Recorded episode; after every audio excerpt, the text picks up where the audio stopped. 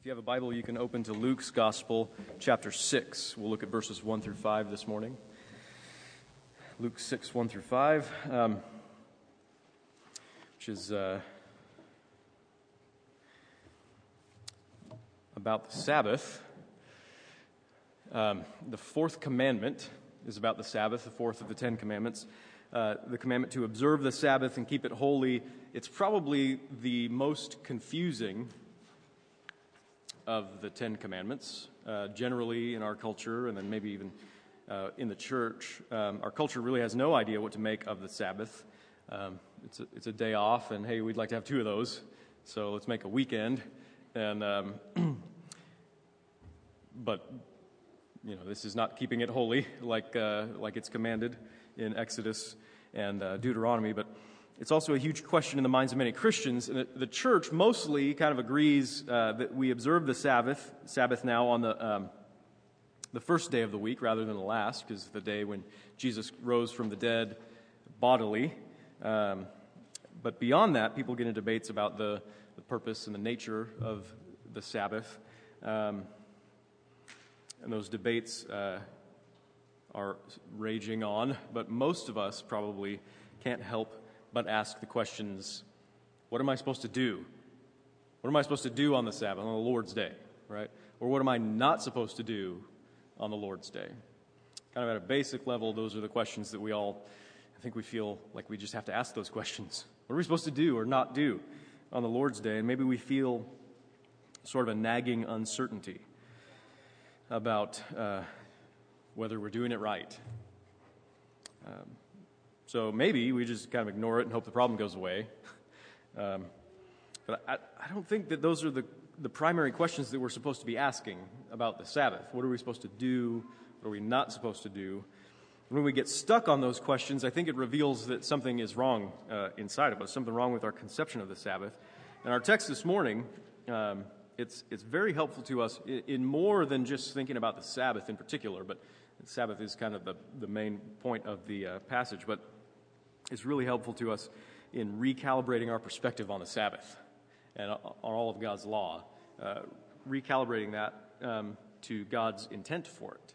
So we've been looking at the life of Jesus Christ through Luke's gospel, and we've been learning about his person, who he is, and his works, you know, what he's done uh, on our behalf. And we've discovered that it's for our good, right? Uh, Jesus Christ came for us, for our good. And in our text, Jesus claims to be the Lord of the Sabbath. And we need to remember, in light of what we um, we know about him already, he came for our good. This business about the Sabbath is supposed to be for our good. It's supposed to be good news for people who need his mercy. Right? For people who need his mercy, the fact that Jesus is Lord of the Sabbath is supposed to be encouraging, comforting, positive news. So any conception of the Sabbath or the Lord's Day, Uh, I'll use those interchangeably. Um, any conception of that that leaves us feeling nervous? Uh, or like God intends to lay a heavy burden on us with the Sabbath is probably just way off. Right. Um, so let's figure out what it means that it's good news that Jesus is Lord of the Sabbath. Let's um, pray, and then we'll read from Luke's Gospel together. Father, as we consider your word, we ask for the help of your Holy Spirit. Would you uh, transform our minds and renew our hearts so that we would see Jesus clearly and not just see him, but uh, respond well to him. We pray that your grace would encourage us and that we would, at the end of the day, be more like Jesus in all of our affections, in all of our thoughts, the way that we view you and your word and what it means to be your people in this world. We pray this in Jesus' name. Amen. On a Sabbath, while he was going through the grain fields, his disciples plucked and ate some heads of grain, rubbing them in their hands. Some of the Pharisees said, "Why are you doing what's not lawful to do on the Sabbath?" And Jesus answered them, "Haven't you read what David did when he was hungry, he and those who were with him? how he entered the house of God and took and ate the bread of the presence, which is not lawful for any but the priests to eat, and also gave it to those who were with him. And he said to them, "The Son of Man is Lord of the Sabbath." This is the gospel of Jesus Christ. Praise be to you, O Christ. So, it's a confusing passage. We'll talk about it. But once again, we see Jesus in conflict with the uh, Pharisees, the religious establishment, and it's very important for us to see that this happens over and over again in the Gospels. Throughout the Gospels, uh, throughout all of them, we see opposition to Jesus coming not from irreligious people. Uh, it's one of the main themes of the Gospel is that Jesus is opposed when he comes, and he's not opposed by the irreligious people. He's opposed by the religious people. They're the ones who argue with him, who try to catch him in his words, and ultimately lead the charge in murdering him. It's a huge theme throughout each of the Gospels, and um, one of the things it points out is that our religious assumptions are usually wrong. Right? Our religious assumptions are usually wrong. We tend to operate unthinkingly out of our religious assumptions, but they're usually wrong, and they need to be examined. They need to be overturned, overthrown. Um, but here's what God tells us about the Sabbath from the Old Testament. Exodus chapter twenty, the fourth commandment, "Remember the Sabbath day to keep it holy. Six days you shall labor and do all your work, but the seventh day is a Sabbath to the Lord your God. On it you shall not do any work, you or your son or your daughter, your male servant or your female servant, or your livestock, or the sojourner who is within your gates. For in six days the Lord made heaven and earth, the sea and all that is in them, and rested on the seventh day. Therefore the Lord blessed the Sabbath day and made it holy." And in Deuteronomy, uh, the, the second time the Ten Commandments are given, uh, Deuteronomy chapter five, here's the reason that God gives for keeping the command, the commandment on the Sabbath. "You shall remember that you were a slave in the land of Egypt, and the Lord your God brought you out from there with a mighty hand and an outstretched arm. Therefore, the Lord your God commanded you to keep the Sabbath day."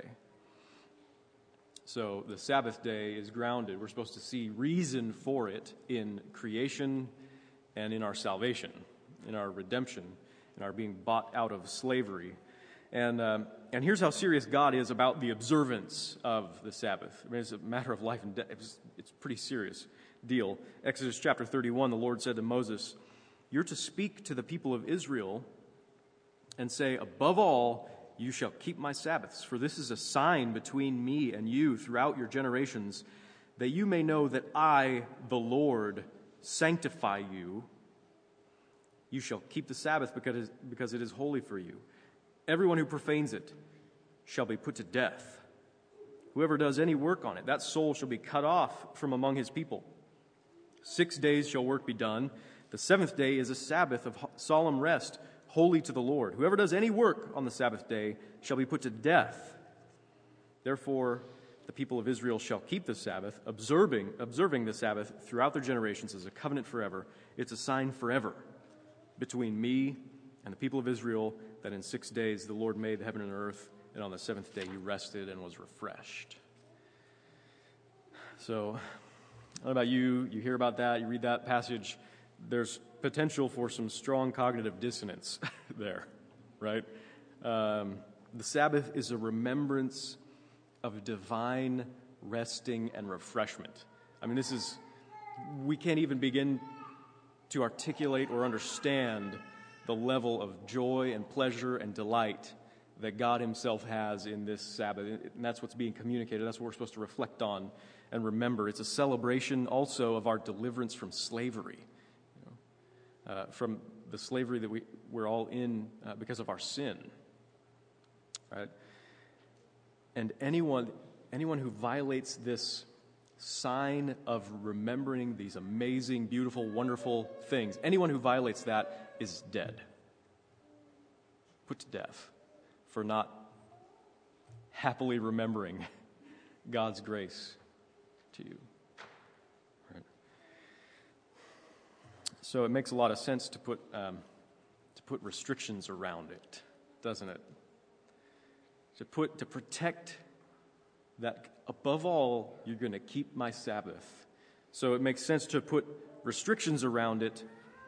Our religious assumptions kick in, and we instinctively know what we've got to do in order to stay alive, right? Lots of rules. Do it right. Well, in our text, verse twenty-three, one Sabbath, Jesus was going through the grain fields. And uh, as they made their way, his disciples began to pluck heads of grain. So right there, I mean, the Pharisees have constructed all of these restrictions around the Sabbath. And if you go to uh, Israel today, you can talk to Joe Edwards about all the crazy stuff that they do to uh, observe the Sabbath. It's very, very strict religious observances. Uh, like, what, not pushing the button on the elevator? Yeah, that's too much work, right?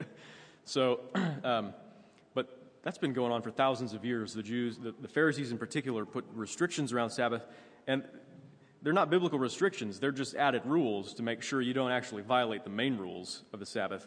But um, Sab- on that Sabbath, Jesus and his disciples were walking through the grain fields, which right there is a no-no, because you can only walk like a half a mile on the Sabbath, right, according to the Pharisees. But they're going through the grain fields. The disciples begin to pluck the heads of grain, and they're rubbing them and eating, right? Just not much. You're not going to get much food that way, but... Um, So you might think it seems a bit odd.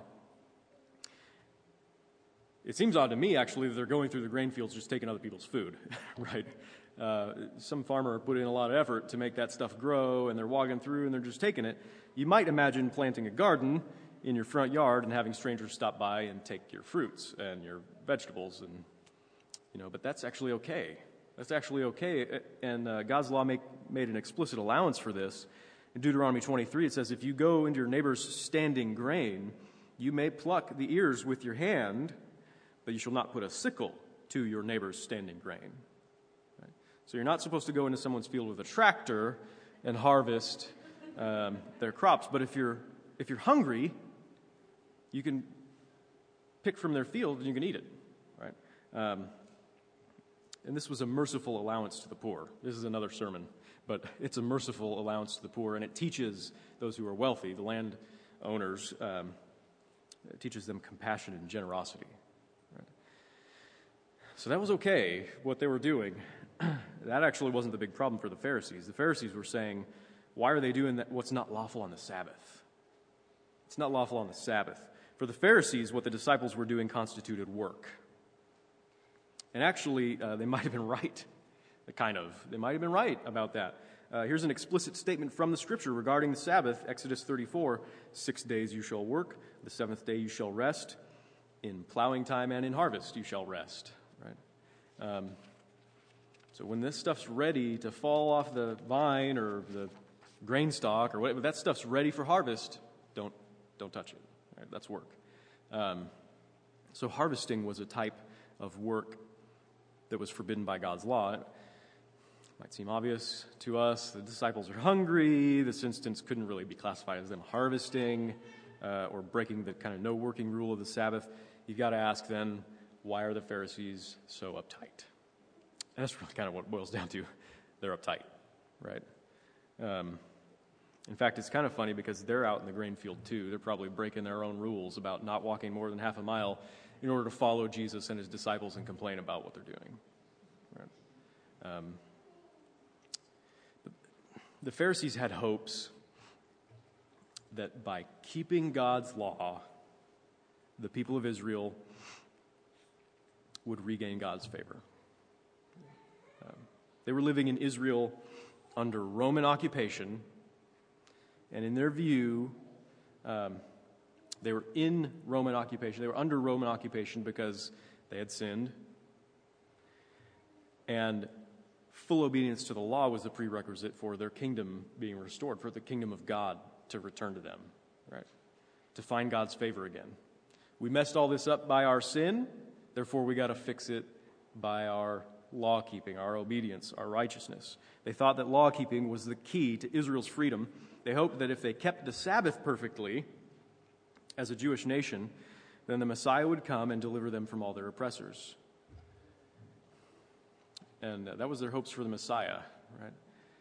Um, and and there's something about that. There's, it's kind of what the Bible says. Right? Um, when Jerusalem, hundreds of years before this, when Jerusalem was facing being deported into captivity in Babylon, this big conquering juggernaut that was just uh, destroying and capturing uh, people of, uh, of every nation around them, Jerusalem was facing invasion and captivity, and it was made clear that it was because of Israel's disobedience to God. Uh, and this is what the prophet Jeremiah wrote. In Jeremiah seventeen, he wrote, "Thus says the Lord, take care for the sake of your lives, and do not bear a burden on the Sabbath day, or bring it in by the gates of Jerusalem. And do not carry a burden out of your houses on the Sabbath, or do any work, but keep the Sabbath day holy, as I commanded your fathers. Yet they did not listen or incline their ear, but stiffened their neck, that they might not hear and receive instruction. But if you listen to me, declares the Lord, and bring in no burden by the gates of this city on the Sabbath day, but keep the Sabbath day holy, and do no work on it, then there shall enter by the gates of this city kings and princes who sit on the throne of David. But if you don't listen to me to keep the Sabbath day holy and not to bear a burden and enter by the gates of Jerusalem on the Sabbath day, then I will kindle a fire in its gates, and it shall devour the palaces of Jerusalem and shall not be quenched." Right, so God's people faced this oppression, and ultimately they went into captivity in Babylon because they didn't keep the Sabbath. And they would only be delivered if they listened to God and kept the Sabbath. And a few centuries later, one of their teachers even went so far as to say that Israel's redemption would only come when all the people kept two Sabbaths perfectly. Two Sabbaths. We can do two weeks in a row. It's not even two full weeks. It's like eight days. If we can manage that perfectly, then um, Israel's redemption will come. And so the Pharisees lived. They lived by the idea, the religious assumption, that keeping the law would fix everything. Right? We've just got to get back to the way things were, the kingdom of God, the kingdom of David. Right? We need a, a king on the throne of David to restore the kingdom to Israel. Everything's broken because we violated the law. If we can just keep it, then the kingdom of God will arrive and everything will be made right and good again. So Jesus, your disciples are setting us back. Now we got to wait till the next Sabbath to try this again. They're delaying our freedom. Get them on board with the plan, man. You know, that's understandable, right? It's, um, we broke it by our evil deeds. Let's fix it by our good deeds. Don't you feel that way? Aren't these your religious assumptions, too? That we can fix everything if we just do everything right. Um, that it's not just the religious. I mean, our whole lives are like this. Like this morning, um, Evangeline, my daughter, put a half-eaten banana on the counter. That drives me nuts. And I'll, I'll yell and I'll scream and I'll bite her head off because of the little bit of mess that now I have to clean up. Now my world is not perfect. Would be perfect if people would just do what I wanted. Just do the right thing, right? Like, do the right thing, and it'll be good. Everything will be fixed. No more brokenness, right? The kingdom of God. If you just keep that banana off the counter, that, that's like a silly illustration, but the concept holds true, especially for religious assumptions. Things would go a lot better for our nation if uh, if everyone were a good Christian. If we would all just live up to God's standards, if we just put those Ten Commandments back on the courthouse, right? Things would go a lot better for our nation. Things would go a lot better with my children, or things would go a lot better at work if they would um, just obey God's word. Right? It makes sense, doesn't it? I mean, that's, but our religious assumptions are usually wrong, and Jesus goes ahead and dismantles them for us. Right? Jesus answered them, verses three and four. Haven't you read what David did when he was hungry? Your hero, right? You want to get back to the kingdom of David? Haven't you read what he did when he was hungry? he and those who were with him, how he entered the house of God and took and ate the bread of the presence, which is not lawful for any but the priests to eat, and also gave it to those who were with him. Have you ever read this before and been a little confused by it? Is Jesus just saying, take it easy on my disciples, man. They're just hungry.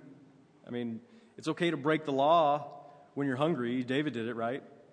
Uh, that's not what he's saying. That's not what he is saying. There's something really interesting about Jesus' reference here to First Samuel twenty-one, which we read in our Old Testament reading. Thanks, Dave, for doing that. Um, just before that passage, so First Samuel twenty, uh, King Saul, who is the guy in charge of Israel at that time, not David, King Saul tried to kill David. And Saul's son, Jonathan, warned David, and he helped him to escape. So David is a fugitive. He's running from the authorities, and he's alone. He's alone. Um, and so David lied to the priest about being on God's business, and David lied to the priest about having men with him. David tricked the priest into giving him the holy bread, which he should not have eaten. And uh, David's trickery ended up getting that priest killed, and that priest's family killed, and eighty-something people from that town killed. Because Saul, the guy who was in charge, found out about it. Right? Found out, oh, the priest helped David kill them all. And David even said after that had all gone down that he knew that that would happen. He knew that that would happen, and he confessed his guilt for occasioning all their deaths. So why did Jesus refer to this passage when the Pharisees accused him and his disciples of breaking the Sabbath commandment, breaking the law? It was because for the Pharisees, the kingdom of David, the kingdom of David was the prototype, it's the ideal, it's the golden age, right, of the kingdom of God. They looked back to David's kingdom and said, those were the glory days when everything was right between God and his people, when they enjoyed perfect freedom and dominion over their land. And that's what we want to get back to. And they thought that the way to renew the kingdom of God was by keeping fastidiously the full law of God, especially the Sabbath. And in response to that idea, uh, Jesus uses irony. Right? There's no quotes in the text, those air quotes that you need for expressing irony. But it's common for Jesus to use irony to call attention to details in the story that they're just problematic for them, right? David and those who were with him. Right? He ate the bread of the presence. It's not lawful for anybody but the priests to eat. He and those who were with him, right? Jesus repeats it for emphasis. David was a coward. David was a liar. David was a breaker of God's law. He was a profaner and a desecrator of the Sabbath. He was guilty of murder. He was knowingly responsible for the deaths of an entire town of innocent people. And it was to that guy that God promised his kingdom. And it was that guy's descendants who would sit on the throne forever. God declared David, of all people, to be a man after his own heart, and he blessed him, and he was gracious to him. David didn't deserve it. God was gracious to him. And Ronald Kernaghan says that the kingdom of David was the model for the dreams of independence in first century Judaism. Thus, with this brief and scathing reference to David, Jesus dismissed the entire theological structure upon which the Pharisees had built their hopes. David himself had broken the law, and an entire Israelite village had consequently been annihilated. Pharise- Pharisaic rigor was not the premise on which the kingdom of David was founded, nor was it the appropriate measure of Jesus and his followers. The kingdom of God would not come at some point in the distant future when all Israel kept the Sabbath perfectly. Ironically, the reign of God was already present, but the Pharisees didn't see it. Right? So the Sabbath, which they were saying, if we just keep it, we'll get this kingdom back, The Sabbath, like the rest of the law, it wasn't given to God's people for that reason. And it wasn't given to enslave us. It wasn't given to put a burden on us so that our fearful obedience might usher in, hopefully, God's redemptive power, his kingdom. If we could just do this, if we do the right thing, then good will come, right? The Sabbath was given for spiritual refreshment, for physical refreshment, as a great symbol and a reminder of grace, of God's grace. You've got to remember grace, God said. And this is what the Pharisees had misunderstood about the whole law. You don't obey God in order to get his favor. You obey God because he has freely favored you already, because he's given you grace. You don't have to be nervous about your obedience. You don't have to wonder if you're doing it right, if you're doing it good enough. You just be joyful about your obedience as an expression of your freedom because of God's grace. The Sabbath was meant to be a beautiful reminder of this, that the God who made all things, he caps off his creation with with uh, joyful celebration and refreshment. It's like party time, right, after he made everything. That, that this God was the deliverer of his people, and it's by his gracious work alone that they're going to be saved and set free. It's a beautiful reminder that, that you may know that it is the Lord who sanctifies you, he says. So is resting from your work, the Sabbath, you know, just a, one commandment among all God's law, is is resting from your work in order to worship on the Lord's day something you feel you just got to do in order to be okay? Like you just got to do that, right, for things to be right? Do you worry that maybe you're not doing it quite right? What am I supposed to do? What am I not supposed to do? Is that what's going on inside of you? I mean, that happens to me all the time. Or is it truly a delight to remember God's free grace to you in Jesus Christ? That's what we're here to do, to remember God's grace to us. Is the Lord's Day an ordeal of holiness for you, the dreaded bane of little children everywhere? You know? Or do you think about the good news of Jesus Christ and try to create an atmosphere of celebration and rest for everyone around you? God has organized the, the tracking of time itself to bless us and to remind us that we're blessed by his grace. Right? One day in seven, set aside to remember his grace. A full day each week to remind us that we don't approach God because of anything we have done, but only through his goodwill. And this concept is, is just completely foreign to us in our kind of standard religious assumptions about how things should work. We would never expect this. Our operating assumption is that, hey, if God made us, then he has the right to be a strict taskmaster requiring duty, duty, duty. Right? Um, but God loves us. He built into our calendar a great reminder that he is not the God of our legalistic imaginings, not a God who created us for hard labor. He's a God who made us for joy, for fellowship with him, who gives us good gifts that we don't deserve, who delights, he, God delights when we take pleasure in his gracious love. So Sunday is proof that God loves you and wants you to be happy. You've seen that maybe on a t-shirt. Beer is proof that God loves you and wants you to be happy. Sunday is proof that God loves you and wants you to be happy. It says in verse five, Jesus said to them, the Son of Man is Lord of the Sabbath. Right? Jesus Christ is the Son of Man. He's talking about himself. It's a, it's a title in the Old Testament used for the one who has all authority. Right? He's the Son of Man. He's the Lord of the Sabbath. He's the one who has all authority, but he's no hard taskmaster. He's no slave driver. His yoke is easy. His burden is light. Go to him and find rest for your souls, he says. His authority is one of love and one of freedom. His power is found in the giving of his own life to save us and to sanctify us, to purify us for himself. And the one who has this authority, it's the authority that he, he gets. He's, self-sacrifice is the greatest expression of his authority. The The one who has that authority is the Lord of the Sabbath. And so it's a day to remember. The Lord's Day is a day to remember his authority, his resurrection, the power of life over death itself, even the death that we rightly deserve for breaking God's law.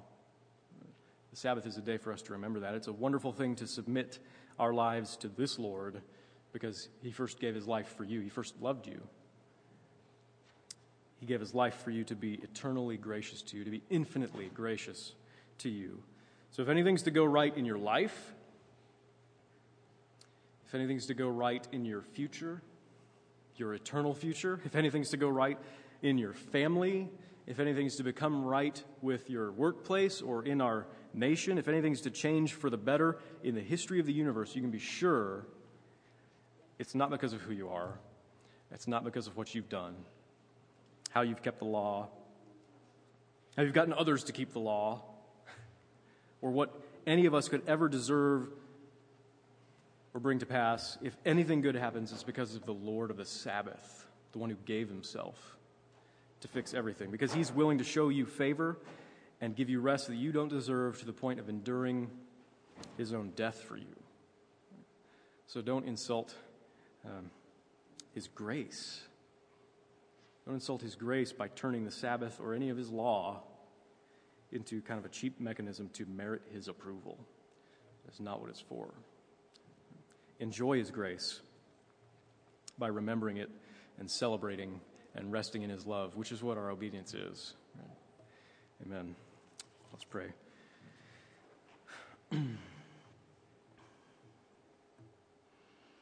Father, these concepts are pretty foreign to us because our religious assumptions are so deep and deeply ingrained in our being.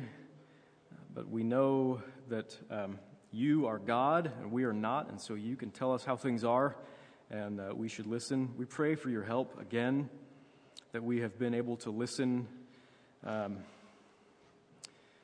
that we've been able to have ears that can hear and hearts that can receive this, and to be changed. Would you uh, remove, would you undermine and, and wipe away our legalistic religious assumptions that if we can just live and do the right things, then you will love us and make everything good. Would you take that away from us? Would you fix our eyes on Christ, who alone is Lord, who alone is perfect, and who uh, has grace upon grace for people like us, in spite of the fact that we will never live up to your law. Would you remind us of that grace now and every Sabbath, every Lord's Day, even every day, so that we would be able to live more and more in light of your self-sacrificial love for us and to be changed by it into the likeness of Christ our Savior, in whose name we pray. Amen.